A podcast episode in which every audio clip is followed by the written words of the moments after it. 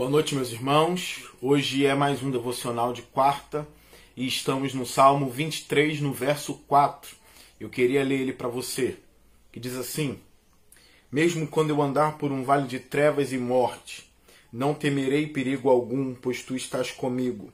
A tua vara e o teu cajado me protegem. Esse texto aqui, eu não sei, eu não sei se vocês sabem, mas esse texto aqui é um gigante, né? É, a gente está diante de um texto que tem muita experiência, né? Se eu pudesse usar essa linguagem, a gente está diante de um texto que brilhou na escuridão de muitas pessoas.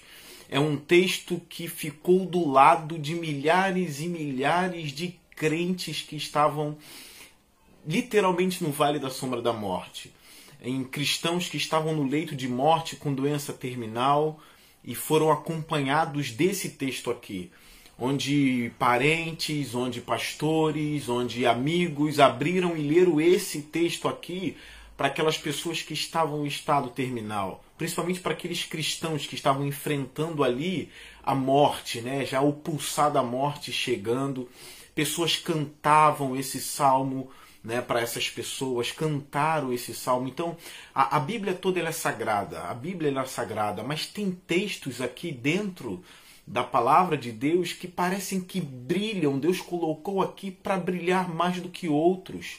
Né? E o Salmo 23, principalmente aqui no verso 4, é, é, é esse texto, é um gigante que tem uma experiência vasta com cristãos que estão abatidos, com cristãos que estão enfrentando literalmente um vale. Então esse texto foi colocado para o consolo na hora da morte, para um consolo na hora de uma grande enfermidade. Né? Outros cristãos ah, foram, foram sarados também, né? pensaram que estavam já, já indo embora e meditaram no Salmo, e Deus, por sua providência, não deixou ir naquela hora Tá? Mas esse texto acompanhou muitas pessoas que estavam no seu, no seu último, talvez no seu último dia de vida. Esse texto estava lá, né? É um texto que diz mesmo quando andar por um vale de trevas e morte, ou como diz em outras versões, né, pelo vale da sombra da morte. Então eu posso chamar esse texto aqui, eu posso chamá-lo de de um médico. Esse texto é um médico que esteve do lado dos acamados em estado terminal. Então esse texto aqui é médico, né? Um médico com muita experiência, né? Mas ao mesmo tempo, quando eu falo é o médico, é apenas uma figura, é porque esse texto esteve nos hospitais, esteve nos leitos, assim como eu falei, né? Tentando ou, na verdade, dando luz para aqueles que já estavam prestes a fechar os seus olhos. Então, eu queria ler aqui o que Charles Spurgeon, o grande Spurgeon, disse sobre esse texto. Ele disse assim: este versículo inacreditavelmente delicioso tem sido cantado em muitas camas de doentes terminais e ajudado a tornar o vale escuro em tempos de luz para a mente. Cada palavra deste versículo possui uma riqueza de significado. Ele falou uma outra coisa aqui. Passamos pelo túnel escuro da morte e emergimos na luz da imortalidade. Não morremos, mas dormimos para acordar na glória. A morte não é a casa, mas a varanda, não o fim, mas a passagem. Isso aqui tendo em vista que no meio do vale da sombra da morte, Deus está ali, Deus é a vida. E ele está nesse vale com o salmista. Então é um, é um salmo grandioso, é, é muito bom poder meditar nesse salmo em que muitos, muitos cristãos que já estavam de passagem, né, antes de passar, né, leram esse salmo aqui. Então, Davi aqui ele está dizendo mesmo quando eu andar por um vale de trevas e morte, parece que aqui a figura da ovelha já mudou, né? A figura do pastor. Ah, muitos têm esse salmo como o salmo do pastor, mas alguns estudiosos têm tem pensado que só a primeira parte fala do pastor. A segunda parte já fala de um companheiro, de um protetor que está com o servo, que está com o varão, onde ele passar. Então talvez Davi aqui esteja pensando no, na peregrinação, onde vai uma vez para para Jerusalém para adorar a Deus, pelo menos uma vez, né? E passa o, o, o, o crente passa ali por vários lugares difíceis e perigosos até chegar a Jerusalém. Ou né? Como Davi enfrentou muito perigo, muitos perigos aqui, talvez Davi esteja pensando ah, realmente em qualquer outro lugar onde parece que a morte é quase certa ali, né? Onde o perigo é tão grande, onde ele só vê trevas e trevas e assassinos e homens ruins e ciladas e armadilhas. Então, se tratando de Davi, pode ser isso também. Então, é por isso que, que nesse momento ele diz: Mesmo quando eu andar por um vale de trevas e morte, não temerei perigo algum, pois tu estás comigo, a tua vara e o teu cajado me consolam. Então, aqui já já uma, uma, uma, uma boa, um bom comentário a se fazer é que a vida, a vida do crente não é uma vida só de, de pastos verdejantes, né? O, a, o pastos verdejantes é o lugar onde a gente quer estar.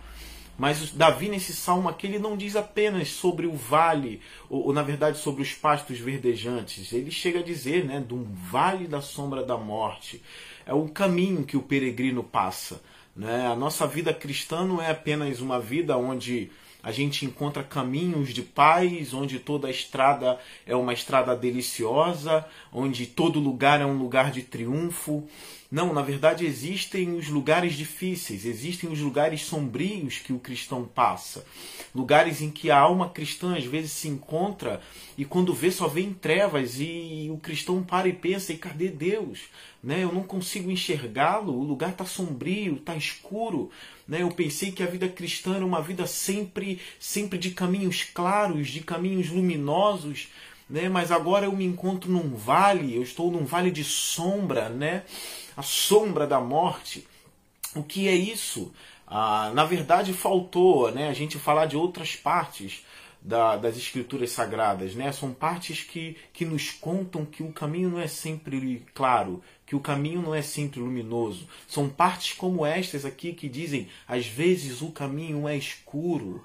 E nessa vida aqui, seja qual for, seja qual for o cristão, até aquele mais espiritual ou menos espiritual, existem sim caminhos escuros e difíceis para eles. O cristão nem sempre, nem sempre está né, em pastos verdejantes. Então é por isso que nesse salmo Davi diz: mesmo quando eu andar, ou seja, eu vou passar, eu vou passar. E mesmo que eu entrar nesse lugar trevoso, e mesmo que eu passar por esse lugar onde parece que a morte está ali, onde a gente encontra o gelo da morte, mesmo que eu passar por esse lugar de trevas e morte, ou sombra da morte, não temerei perigo algum, porque tu estás comigo. Repara aqui que a, a ideia muda, né? No início do salmo é o Senhor é o meu pastor. É como se você estivesse apontando, né? Lá, o Senhor, ele, ele é o meu pastor. Então tá falando do ele, apontando para o outro. Mas nessa parte aqui onde ele se encontra num lugar de trevas, num lugar escuro, é quando ele não usa mais o ele. Aqui agora Davi usa o tu, né? tu estás comigo. Então é como se ele tivesse com realmente um companheiro lado a lado, né? Eu estou no lugar sombrio, mas ali ele está comigo. Ali tu estás comigo, ó Deus. É como se ele estivesse agora falando com Deus mesmo, né? Ainda que eu ande pelo vale da sombra da morte, não temerei mal algum, porque tu tu estás comigo. Então é hora dele falar com Deus. Aqui, quando as trevas parecem ser grandes, é o lugar onde ele tem, na verdade, ali a certeza de que quanto mais as trevas estão grandes, Deus está mais presente. Né? Como um teólogo disse, quanto mais trevoso o caminho, estou parafraseando ele, Quanto mais trevoso o caminho, mais perto está o Senhor, mais perto Deus está de você. Então aqui é a ideia de Davi, né? Ele está num vale escuro, mas Deus está com ele, né? Na escuridão a gente tem o Rei, o Rei das luzes do nosso lado que é Deus. Então isso aqui é, é muito importante. E o, outra coisa que a gente aprende aqui com Davi nesse, nesse devocional é algo que a gente precisa chegar, é algo que a gente precisa orar para ter, porque eu sei que é difícil, mas é a parte que ele diz assim: não temerei perigo algum. Aqui é onde a gente tem que chegar, né? Às vezes a gente fica pedindo para Deus mais segurança, né? A gente fica pedindo para Deus hum, lugares mais confortáveis, mais conforto, mas na verdade a gente deveria pedir força, porque essa vida, como os antigos já diziam, né, é um vale de lágrimas. É um vale de lágrimas. A gente, essa vida aqui, a gente vai passar por muito sofrimento, sim. Então, não dá para ficar pedindo conforto no lugar onde não tem como ter conforto perpétuo. Não é aqui, né? Aqui não é o paraíso. Aqui não é o paraíso. Então, que, qual é o, o mais correto? O mais correto é pedir força para Deus, porque aqui é um lugar de lágrimas. Então a gente precisa ter coragem, a gente precisa ter força. Então aqui é onde o cristão precisa chegar. O cristão precisa chegar num patamar onde ele diz: Não temerei mal algum. E qual é a motivação disso? Não é quando. A motivação disso não vem da nossa força, né? não vem do exército que a gente tem do nosso lugar. Porque, quanto, ainda que o exército seja grande, ele pode ser derrotado.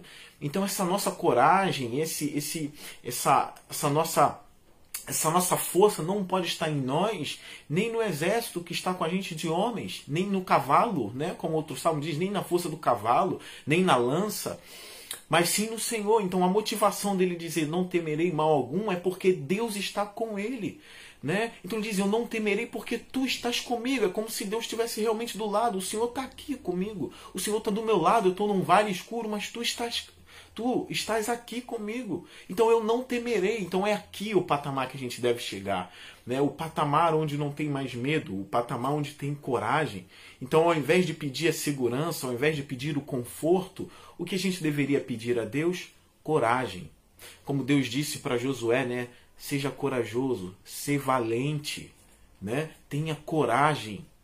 Então é isso que a gente precisa pedir para Deus, porque a gente vai passar por muitas coisas aqui embaixo, né? Então a gente precisa chegar nesse patamar que eu sei ah, que eu ainda não cheguei, talvez muitos aqui ainda ainda não chegaram, né? O patamar onde a gente não teme mais nada, porque a gente sabe que o Senhor da glória está conosco, tá bem? Mas o fato da gente temer às vezes e ter medo, né, dentro de várias circunstâncias, a gente ter medo não significa que Deus não está mais com a gente. A gente sabe lá em, em 1 Reis, no capítulo 19, que quando Jezabel ameaça Elias, a Bíblia diz assim: E Elias teve medo e fugiu. Então, um homem da envergadura de Elias temeu, ele teve medo de Jezabel e ele fugiu. O homem que viu fogo cair do céu, que viu maravilhas, e mesmo vendo tudo isso, ele temeu. Por quê? Porque, mesmo ele sendo homem de Deus, isso não elimina o fato dele ser apenas um homem.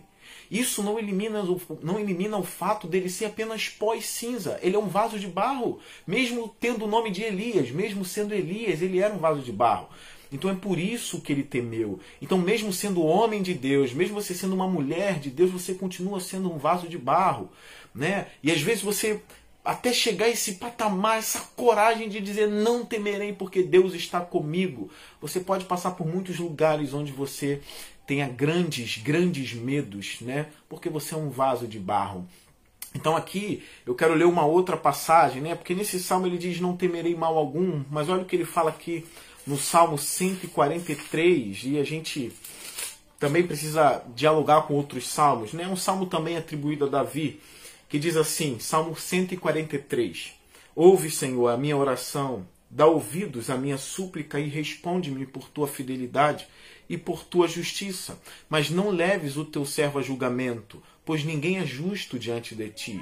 O inimigo persegue-me e esmaga-me ao chão. Ou seja, um homem de Deus escrevendo isso aqui, hein?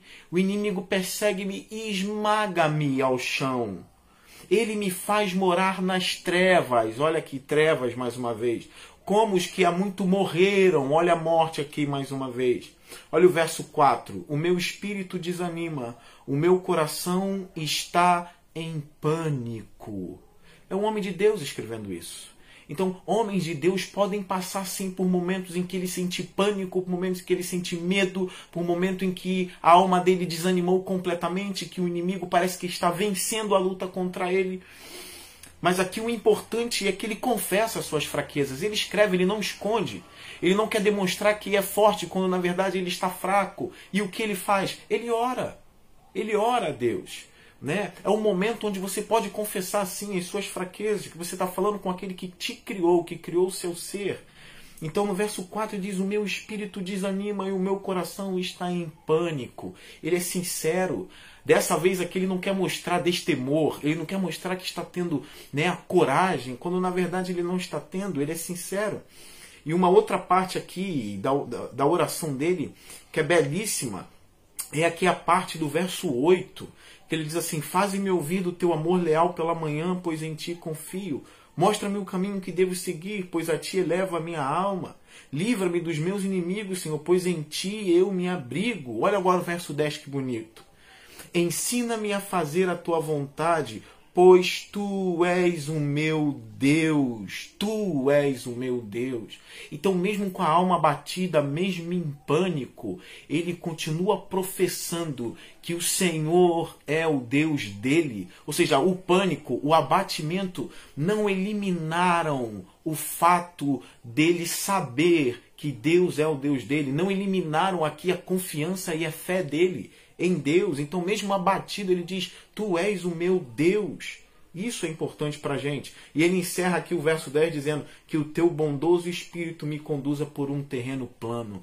Aqui realmente ele pede um caminho de paz, porque ele está, na verdade, já enfrentando muitas coisas difíceis. Então ele quer um descanso. Né? Me, me guia por um caminho plano, onde não tenha quedas, onde não tenha armadilhas, onde não tenha buracos. Que o teu bondoso espírito faça isso comigo. Né?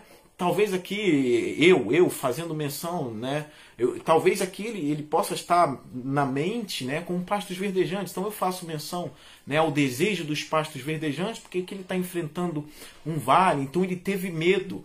Tem uma outra passagem aqui, que é Mateus, no versículo 14, que é uma passagem muito conhecida também da igreja, em que Pedro ele afunda, né? Então eu queria ler com vocês aqui, depois que Jesus chamou ele para o barco, Jesus subiu o um monte para orar, eles ficaram sozinhos, o barco se distanciou. Então aqui no verso 25 de Mateus 14 diz assim: Alta madrugada, Jesus dirigiu-se a eles andando sobre o mar. Quando o viram andando sobre o mar, ficaram aterrorizados e disseram: É um fantasma! E gritaram de medo. Mas Jesus imediatamente lhes disse: Coragem! Coragem, sou eu, não tenham medo, né? É Jesus dizendo coragem, aqui é, é, faz parte do nosso devocional, é onde eu quero que a gente chegue, onde eu quero chegar, onde eu quero que você chegue, né? Como meu irmão em Cristo, num patamar onde a gente tenha coragem por confiar em Deus, não por confiar em nós mesmos. Então é a mensagem de Jesus: coragem, sou eu, não é um fantasma, sou eu. Não tenham medo. Aí o verso 28, Senhor, disse Pedro, se és tu, manda-me ir ao teu encontro sobre as águas. Venha, respondeu ele. Então Pedro saiu do barco, andou sobre as águas e foi na direção de Jesus. Mas quando reparou no vento, ficou com medo e, começando a afundar, gritou: Senhor, salva-me. Então Pedro, quando ele olhou, reparou no vento, ele estava até indo bem. Quando, quando ele reparou no vento, a Bíblia diz que ele ficou com medo. E o que aconteceu? Ele afundou. Mas mesmo ele temendo, mesmo ele fragilizado ali na fé, a Bíblia fala que imediatamente, aqui no verso 31, Jesus estendeu a mão e o segurou. Então, mesmo ele ali sendo fragilizado, com medo, ele afunda. Imediatamente, Jesus o segura pelas mãos e diz: Homem de pequena fé, por que você duvidou? Então, mesmo Jesus ali repreendendo Pedro, dizendo que a fé dele era pequena, isso não impediu Jesus de agir. Porque Deus para agir, Deus não depende da sua coragem, Deus não depende da sua grande da sua grande fé. Ele age porque ele é Deus. Se ele dependesse ali da firmeza da fé de Pedro, ele não agiria. Mas ele agiu mesmo assim para resgatar Pedro. E isso é importante, né? Deus não depende da tua força para ser Deus. Ele simplesmente é Deus. E ele te ajuda no momento de fraqueza, porque você é vaso de barro. Você é fraco, você é pó. Você acaba temendo. Mas tendo o Salmo 23 aqui como nossa base, nesse devocional, que a nossa oração seja: Senhor, me faz confiar mais em Ti, para que eu possa dizer como salmista: Não temerei mal algum, porque o Senhor está comigo. Ainda que eu esteja num vale escuro, Senhor, que a Tua graça me seja tão grande, seja tão grande em mim, ao ponto de eu poder dizer: Eu não temo mais, porque a minha confiança aumentou em meio à escuridão, a minha confiança aumentou em meio aos desafios. O Senhor é o meu Deus e está comigo. Então, que isso possa nos dar mais coragem que esse seja o patamar. Ele tem uma vara, ele tem um cajado. Alguns teólogos dizem que o cajado é o apoio daquele que precisar e a vara é a proteção para aquele que está enfrentando o vale escuro. Então, que essa seja a nossa oração, né? Senhor, ajuda-me a confiar em ti, para que ainda que eu ande pelo vale da sombra da morte, eu possa dizer: eu não temerei, porque o Senhor está do meu lado. Então, é por isso que o tema do nosso devocional de hoje é: O Senhor é o meu protetor. Que essa seja a nossa oração. Se o Senhor é de fato meu protetor, se o Senhor está comigo, por que eu temo, ó Deus? Ajude-me a não temer mais, porque o Senhor está comigo. Aumenta a minha confiança e a minha fé em Cristo Jesus. Que essa seja a nossa oração. Que Deus te abençoe. Amém.